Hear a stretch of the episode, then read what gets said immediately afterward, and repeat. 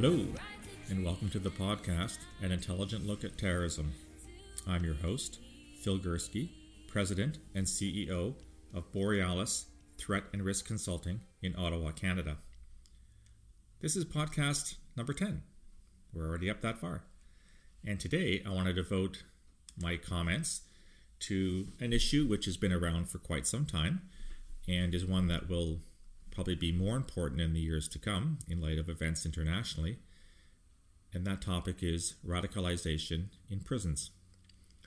The reason why I think it'll become something that people worry a lot more about has to do with the topic of a previous podcast, i.e., foreign fighters, those people from our countries who elected to leave, join terrorist groups such as Islamic State, some of whom are still alive, and are either in prison abroad or want to come home.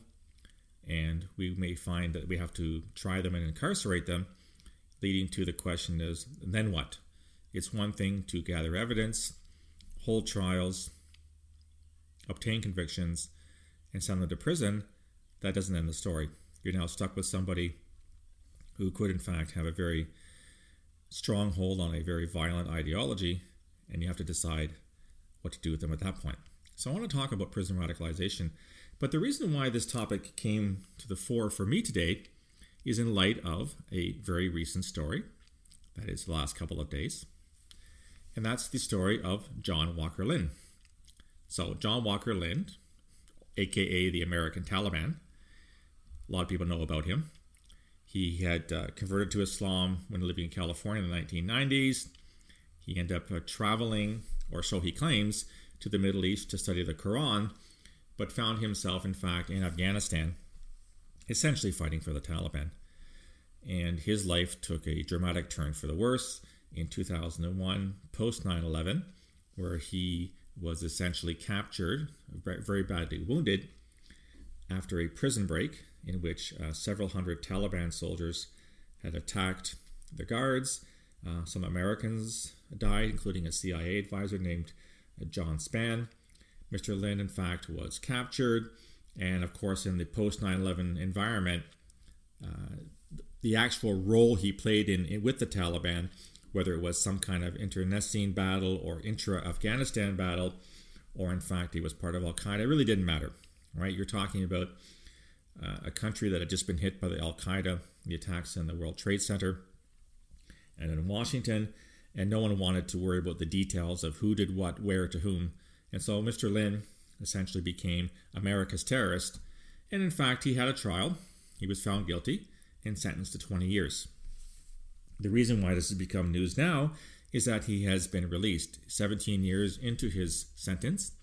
And this is becoming a quite the brouhaha uh, south of the border, speaking as a Canadian many people saying he should sit there forever, he should rot, he's a terrorist, he killed Americans, why are we letting him out? He should never see the light of day again.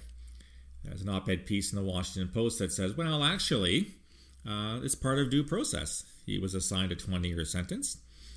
It is usual, at least in Canada, it's usual, I can't speak of American justice, for people to be released before the maximum sentence, in fact, is filled out. So he got it a little bit early, but people are very, very angry at the fact that this man, as I said, a terrorist, an Islamist extremist, someone who fought with the Taliban, may or may not have had allegiances to Al Qaeda, in fact, has gotten out uh, free.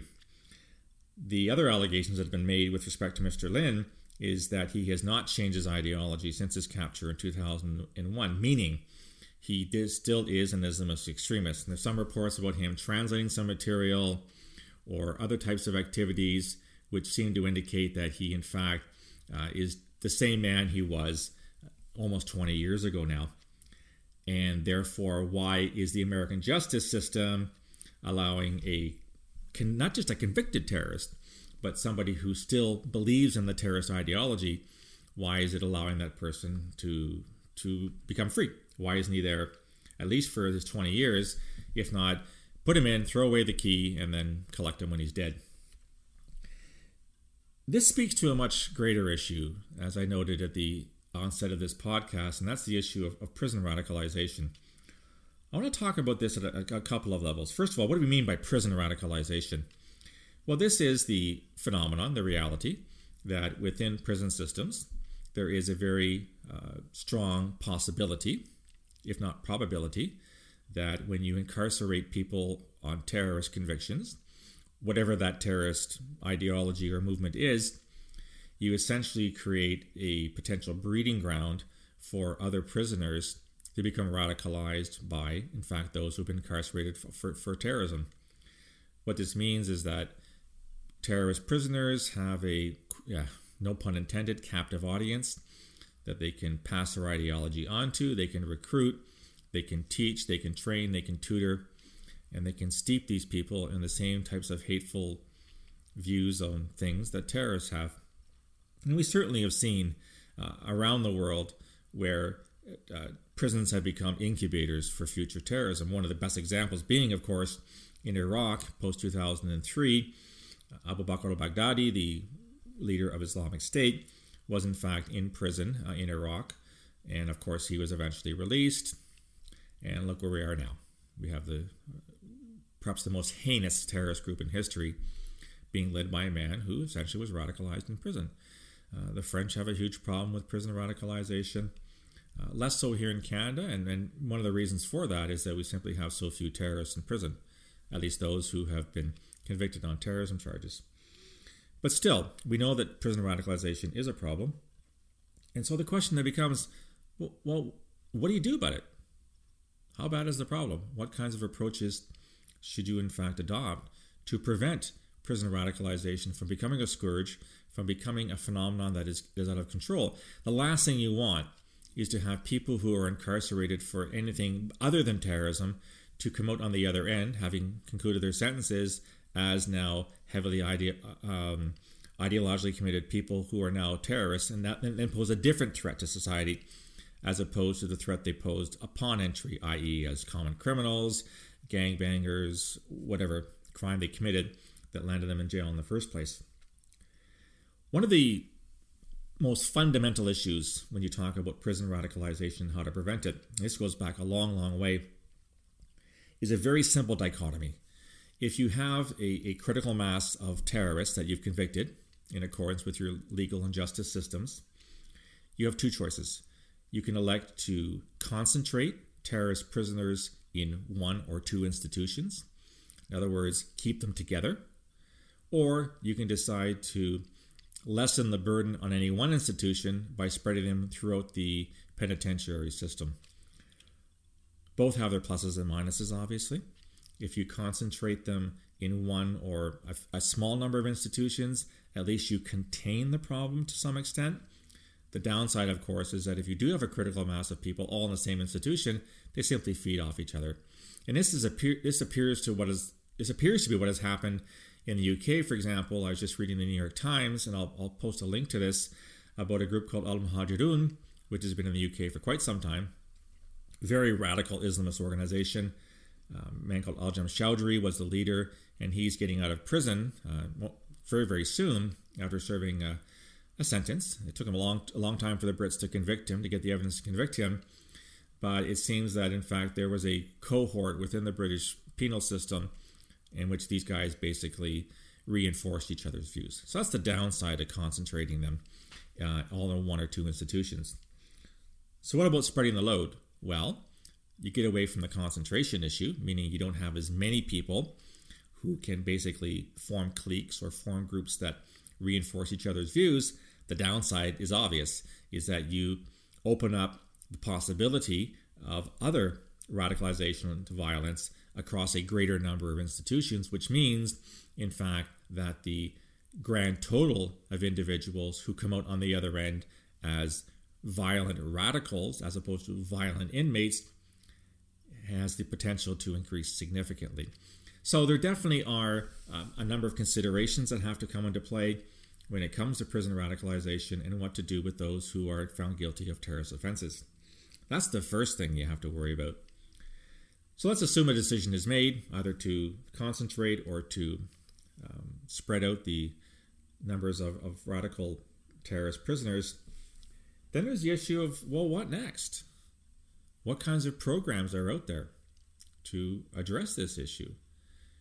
Are there so called de radicalization strategies? And, and you'll know by now from the podcasts that I've already made, I'm not a big fan of de radicalization as a concept.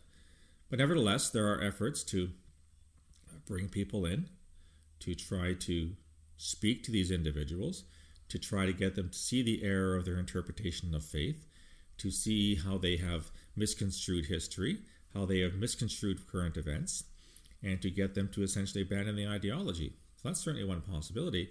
And I'm aware of programs, even here in Canada, where mainstream normative Islamic religious people, imams, etc., will go into prisons to talk to terrorist prisoners to try to have that religious conversation with them. Whether or not it works, I think, is a an interesting question. I certainly know, uh, based on examples in other countries like like Indonesia, it has failed miserably. Meaning the terrorist convicts want nothing to do with normative or mainstream Islam. They will not listen to or even give the time of day to imams that come in from the outside to have that conversation with them. So, is that necessarily a solution? Well, a lot of countries at least try it. Whether or not it has any effect is, is hard to say. And sometimes the effects are difficult to measure insofar as they take a very, very long time to manifest themselves. So even if you have a program that lasts, you know, a couple months or a couple years, it may not become obvious for quite some time that the dialogue and the impact of this moderate normative voice actually has on somebody. It could take quite some time before there's any evidence that, in fact, the person has abandoned the cause. Then there's the other issue of the other baggage that terrorist prisoners will bring with them into prison. I'm not a big fan of profiling, but it is true that in many cases there are other problems, challenges, shall we say, that people have come across in their lives that coincide with their radicalization of violence, coincide with their development into terrorists. And we all know that there are prisons programs that deal with that. So, something as simple as education. In many cases, there's a significant percentage of prisoners who have very low levels of education. One of the reasons that they turn to criminality may, in fact, be that they couldn't find relatively well placed employment because of their lack of education. So, prisons will often offer schooling to, to inmates. So that's one possibility. There are other prisoners, obviously, that have psychological issues and could have access to prison psychologists or psychiatrists to deal with those underlying mental problems that, again, do not excuse or account entirely for their trip into criminality, but it certainly is a factor that you have to take into consideration. And so, if there are terrorist prisoners with analogous types of problems, you could look at that as a possibility to get them that kind of help.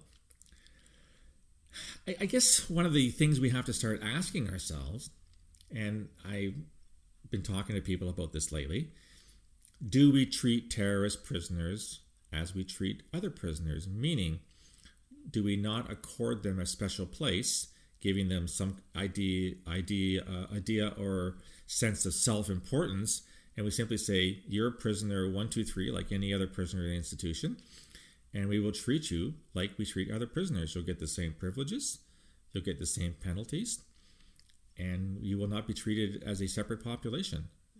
We're not going to give you that kind of status that you're seeking. Oh, I'm the terrorist on, on the range. Oh, I'm the terrorist in this prison. In that way, the programs that are made available to terrorist prisoners are, in fact, the same programs made available to any inmate. That certainly is one possibility.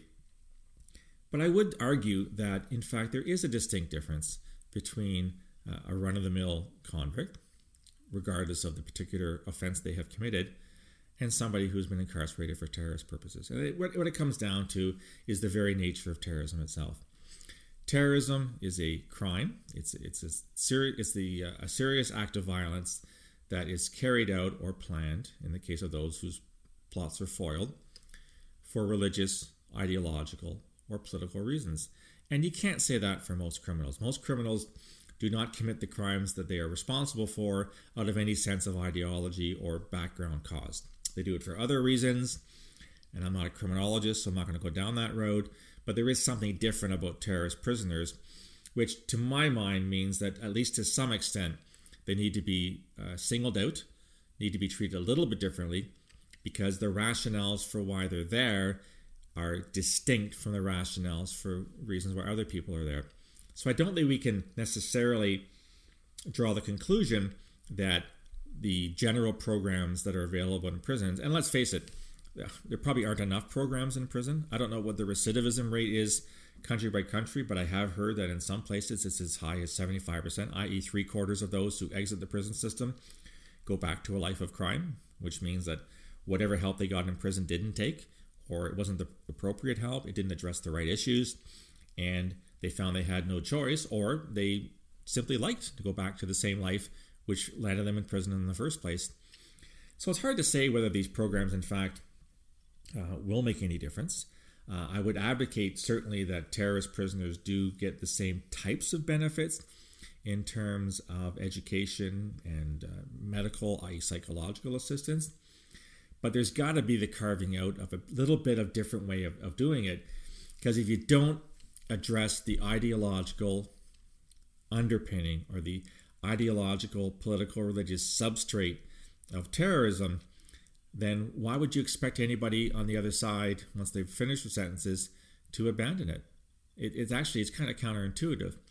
The reasons why you went in are not being addressed, and so I don't understand why we would assume you've abandoned them. Now, in, in some cases, that's true, and I certainly, in my time, have met with convicted terrorists who have, upon entering prison and spent some time there, had second thoughts, realized what they had done, tried to rationalize why they're there, and were simply very, they regretted.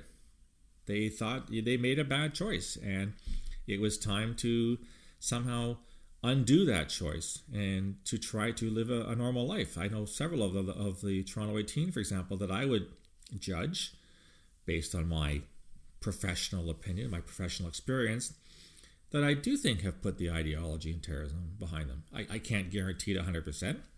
They certainly could return to a life uh, at some point. I sincerely hope not.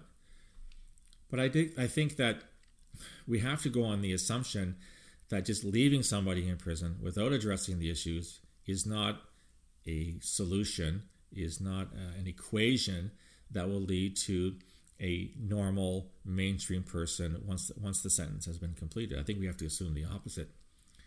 So you look at someone like John Walker Lindh. I have no idea what kind of program he received. He was at a very uh, maximum security prison in uh, Terre Haute, Indiana. I don't know if he was held in isolation. I don't know if he had access to other prisoners. I don't know what other types of program he may have received. And so now that he's been released, based on my time in security intelligence, my working assumption is that he's the same man going in as uh, uh, coming out rather as he was going in. Again, I could be wrong, but I'd like to see evidence to point to the fact that he has abandoned the ideology. And this speaks to, I think, a, a bigger issue, and that is that we do need programming of some point. Just you know, throwing someone in prison and lock, you know, locking the door and throwing away the key is an option, and it certainly has been an option that's been exercised by some countries, United States among them. Uh, you know, life sentences where life means life, i.e., you're not getting out early. Or you could adopt like the Iraqi system, whereby you don't even bother with prison. We certainly have seen the trials of Iraqi members of Islamic State who have had their trials, and five minutes after the trial, they're executed or sent away for, for execution. That's one model. I don't happen to support the model. It's the model that happens to you know exist in countries like Syria and Iraq. But I think that if we ignore this issue of prison radicalization and we don't give it the um, time and effort to start thinking about what we can do, not only have we not resolved the problem in that people who enter and who eventually are released, and in Canada, that's almost a given most people who are incarcerated will, in fact, get out someday. It's very rare to see a, a case like Alexander Bissonnette. He's the, the mosque shooter in Quebec City in January 2017, who will be a very old man if he gets out because of the sentence that, that has been imposed on him. But unless we want to essentially guarantee that those released from prison will simply return to a life of terrorism, either as perpetrators themselves or as radicalizers, and let's face it, if you've done 15, 20, 25 years in prison, you've taken one for the team. And you, you could act as a very important radicalizer of other people. You can say, I sacrificed my life for the cause, And while I am not in a position to actually do anything concrete, anything, uh, an actual act of terrorism, I can inspire you to do so. I can pass on knowledge to you. I can pass on some of the argumentation you can use to justify what you're doing. So, if we don't want to get to a world like that, then we've got to think about what programs we need. And I, I, don't have any easy answers or solutions in this podcast. I've talked to a lot of people in correctional institutions across Canada and in other other countries. I think this is a tough nut. I think there are some good ideas out there, uh, counseling and programming, etc. Again, I'll go back to something I've been saying for a very long time. There's lots of good ideas out there, and perhaps we should try them. But the the proof of the pudding is in the eating, as they say. Meaning, if you propose program X to deal with radicalized prisoners, then you better come up with a way to measure whether program X is actually working. That is, the evaluation and measurement is something that is, is woefully inadequate around the world when it comes to CVE, countering violent extremism, or de radicalization, the term I don't like, is that there's lots of people who think that they've got solutions to this, but really haven't demonstrated, at least to the best best of my knowledge or to my satisfaction, that the program that they're actually engaged in will make a difference. As I said at the outset, the prison radicalization problem is not going away. We're going to have foreign fighters coming back, and some of them will, in fact, find their way into a prison cell. They will be there as a potential influence on others. We will have domestic terrorists who are being incarcerated as well. They will act as inspiration or as mentors for other prisoners. This problem is not going away, and so I think it maybe it's time to give it a little bit more attention. Again, luckily in a country like Canada, uh, we, we, we, have a small n problem to begin with. We, we don't have a lot of terrorists in prison, and I doubt very much that's going to increase significantly in the next next couple of years. So you could almost say, well, is, is it that big of a problem? No, it's not and maybe there are other issues like uh, gang membership in prisons that are much more important. But I don't think you want to ignore the possibility of prison radicalization, if for no other reason that if even one terrorist gets out of prison, not having been re- rehabilitated, not having abandoned the ideology, and who successfully carries out an act of terrorism upon his or her release, you can imagine the headlines. You can imagine the blowback on the government that allowed this to happen.